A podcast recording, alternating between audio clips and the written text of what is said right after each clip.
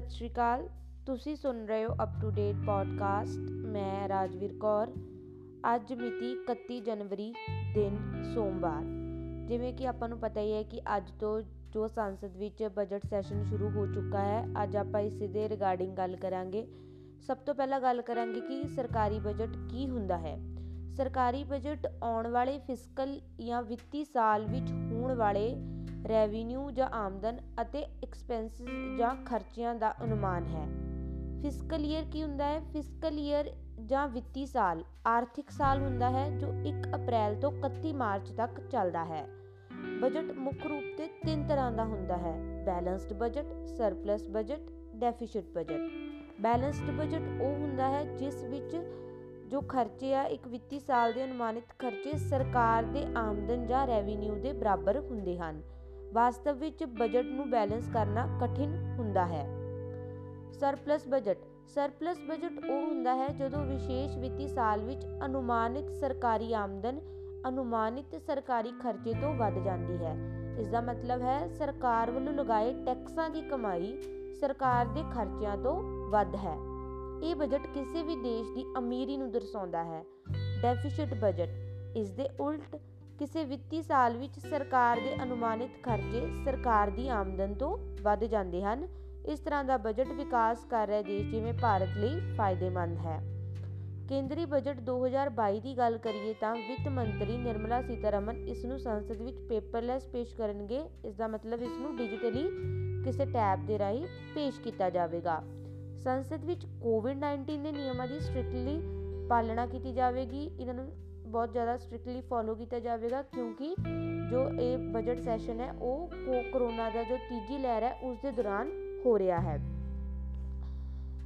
ਸੋਮਵਾਰ ਅੱਜ 31 ਜਨਵਰੀ ਨੂੰ ਸੰਸਦ ਦੇ ਵਿੱਚ ਇਸ ਨੂੰ ਪੇਸ਼ ਕੀਤਾ ਜਾ ਰਿਹਾ ਹੈ। ਇਸ ਸੈਸ਼ਨ ਵਿੱਚ ਪੈਗਾਸਸ ਸਪਾਈਵੇਅਰ ਦਾ ਮੁੱਦਾ ਮੁੱਖ ਰਹੇਗਾ। ਇਹ ਸੈਸ਼ਨ ਨੂੰ ਇਸ ਦੇ ਮੁੱਖ ਮੁੱਦਿਆਂ ਤੋਂ ਦੂਰ ਰੱਖੇਗਾ। ਇਸ ਸੈਸ਼ਨ ਦਾ ਜੋ ਫਸਟ ਹਾਫ ਹੈ, ਜਨਵਰੀ 31 ਤੋਂ 11 ਫਰਵਰੀ ਤੱਕ ਚੱਲੇਗਾ।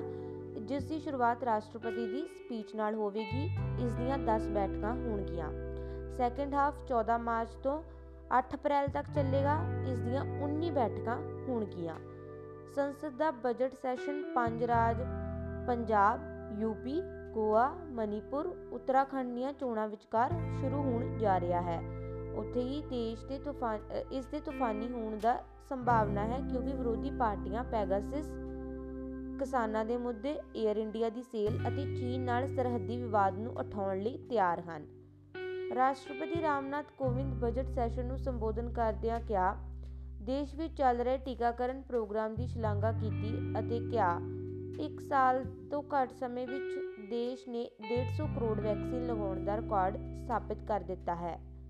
6 ਕਰੋੜ ਪਿੰਡੂ ਪਰਿਵਾਰਾਂ ਨੂੰ ਹਰ ਘਰ ਜਲ ਇਨੀਸ਼ੀਏਟਿਵ ਤਹਿਤ ਟੂਟੀ ਦਾ ਪਾਣੀ ਮਿਲ ਰਿਹਾ ਹੈ। ਭਾਰਤ ਦਾ ਨਿਰਯਾਤ ਵੀ 3 ਲੱਖ ਕਰੋੜ ਰੁਪਏ ਨੂੰ ਪਾਰ ਕਰ ਚੁੱਕਾ ਹੈ। ਮਹਾਮਾਰੀ ਦੇ ਬਾਵਜੂਦ ਦੇਸ਼ ਦੇ ਕਿਸਾਨਾਂ ਨੇ 2020-21 ਵਿੱਚ 30 ਕਰੋੜ ਟਨ ਅਨਾਜ ਅਤੇ 33 ਕਰੋੜ ਬਾਗਬਾਨ, ਬਾਗਬਾਨੀ ਪੈਦਾਵਾਰ ਕੀਤੀ ਹੈ। ਸੈਸ਼ਨ ਦੌਰਾਨ ਰਾਸ਼ਟਰਪਤੀ ਨੇ ਖੇਤੀਬਾੜੀ ਦੇ ਸਬੰਧ ਵਿੱਚ ਹੋਰ ਵੀ ਕਾਫੀ ਗੱਲਾਂ ਕੀਤੀਆਂ। ਇਸ ਦੌਰਾਨ ਪ੍ਰੈਜ਼ੀਡੈਂਟ ਨੇ ਨੈਸ਼ਨਲ ਐਜੂਕੇਸ਼ਨ ਪਾਲਿਸੀ ਦੇ ਕਰਕੇ ਸਥਾਨੀ ਭਾਸ਼ਾ ਵਿੱਚ ਹੋਏ ਵਾਧੇ ਦਾ ਵੀ ਜ਼ਿਕਰ ਕੀਤਾ।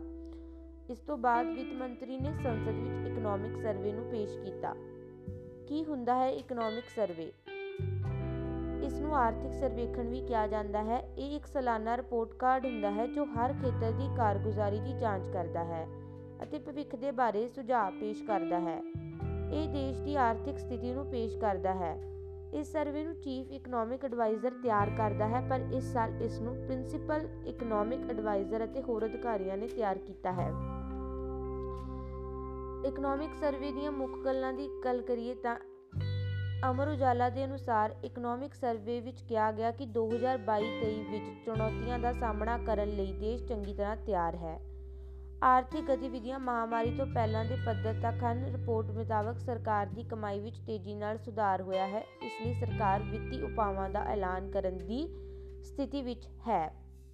ਵਿੱਤ ਮੰਤਰੀ ਨੇ ਕਿਹਾ, ਰੋਜ਼ਗਾਰ ਦੇ ਮੌਕੇ ਪੈਦਾ ਹੋਣਗੇ। ਇਸ ਦੌਰਾਨ ਮਨਰੇਗਾ ਦੀ ਗੱਲ ਕੀਤੀ ਗਈ। ਜਿਸ ਦੇ ਦੁਆਰਾ 1 ਕਰੋੜ 11 ਲੱਖ 171 ਹਜ਼ਾਰ ਜਾਰੀ ਕੀਤੇ ਗਏ ਹਨ। ਸਰਕਾਰ ਨੇ ਅੰਤਰਰਾਸ਼ਟਰੀ ਮੁਦਰਾ ਕੋਸ਼ ਦੇ ਹਵਾਲੇ ਤੋਂ ਕਿਹਾ ਕਿ ਅਗਲੇ 2 ਸਾਲ ਵਿੱਚ ਭਾਰਤ ਦੁਨੀਆ ਦੀ ਸਭ ਤੋਂ ਤੇਜ਼ੀ ਨਾਲ ਵਧਣ ਵਾਲੀ ਅਰਥਵਿਵਸਥਾ ਬਣ ਕੇ ਉੱਭਰਨ ਵਾਲਾ ਹੈ। ਐਨਡੀਟੀਵੀ ਦੇ ਅਨੁਸਾਰ ਸਰਵੇ ਵਿੱਚ ਦੱਸਿਆ ਹੈ ਕਿ ਟਰੈਵਲ, ਟ੍ਰੇਡ ਅਤੇ ਹੋਟਲ ਸੈਕਟਰ ਅਜੇ ਮਹਾਮਾਰੀ ਦੀ ਮਾਰ ਤੋਂ ਉੱਭਰੇ ਨਹੀਂ ਹਨ। ਮਹਾਮਾਰੀ ਦੇ ਕਾਰਨ ਸਭ ਸੈਕਟਰ ਵਾਪਸ ਖੜੇ ਹੋਣ ਵਿੱਚ ਮੁਸ਼ਕਲਾਂ ਦਾ ਸਾਹਮਣਾ ਕਰ ਰਹੇ ਹਨ। ਸਭ ਤੋਂ ਜ਼ਿਆਦਾ ਪ੍ਰਭਾਵ ਸਰਵਿਸ ਸੈਕਟਰ ਉੱਤੇ ਹੈ, ਸਭ ਤੋਂ ਘੱਟ ਕਿਸਾਨੀ ਉੱਤੇ ਪਿਆ ਹੈ। ਵਿੱਤੀ ਸਾਲ ਵਿੱਚ 2020-21 ਵਿੱਚ ਜੀਡੀਪੀ ਵਿੱਚ 7.3% ਦੀ ਗਿਰਾਵਟ ਆਈ ਹੈ। ਭਾਰਤ, ਅਮਰੀਕਾ ਤੇ ਚੀਨ ਤੋਂ ਬਾਅਦ ਤੀਜਾ ਸਭ ਤੋਂ ਵੱਡਾ ਸਟਾਰਟਅਪ ਇਕੋਸਿਸਟਮ ਹੈ। 2021-22 ਵਿੱਚ 14000 ਨਵੇਂ ਸਟਾਰਟਅਪ ਸ਼ਾਮਲ ਕੀਤੇ ਗਏ ਹਨ। ਸਰਵੇਖਣ ਦੌਰਾਨ ਕਿਹਾ ਗਿਆ ਕਿ 2024-25 ਤੱਕ 5 ਟ੍ਰਿਲੀਅਨ ਡਾਲਰ ਦੇ ਅਰਥਚਾਰੇ ਦੇ ਟੀਚੇ ਨੂੰ ਹਾਸਲ ਕਰਨ ਲਈ ਭਾਰਤ ਨੂੰ ਇਨ੍ਹਾਂ ਸਾਲਾਂ ਵਿੱਚ 14 ਟ੍ਰਿਲੀਅਨ ਰੁਪਏ ਖਰਚ ਕਰਨ ਦੀ ਲੋੜ ਹੈ। ਏਅਰ ਇੰਡੀਆ ਦੇ ਨਿੱਜੀਕਰਨ ਦੀ ਪ੍ਰਕਿਰਿਆ ਨੇ ਇਸ ਜੋ ਦੇਸ਼ ਵਿੱਚ ਨਿੱਜੀਕਰਨ ਦੀ ਪ੍ਰਕਿਰਿਆ ਨੂੰ ਵਧਾਉਣ ਲਈ ਮਹੱਤਵਪੂਰਨ ਪੜਾਅ ਪੈਦਾ ਕੀਤਾ ਹੈ। ਹੋਰ ਖਬਰਾਂ ਦੇ ਲਈ ਜੁੜੇ ਰਹੋ ਸਾਡੇ ਨਾਲ। ਤੁਸੀਂ ਸਾਨੂੰ ਇੰਸਟਾਗ੍ਰam ਅਤੇ ਟਵਿੱਟਰ ਤੇ ਵੀ ਫੋਲੋ ਕਰ ਸਕਦੇ ਹੋ। ਧੰਨਵਾਦ।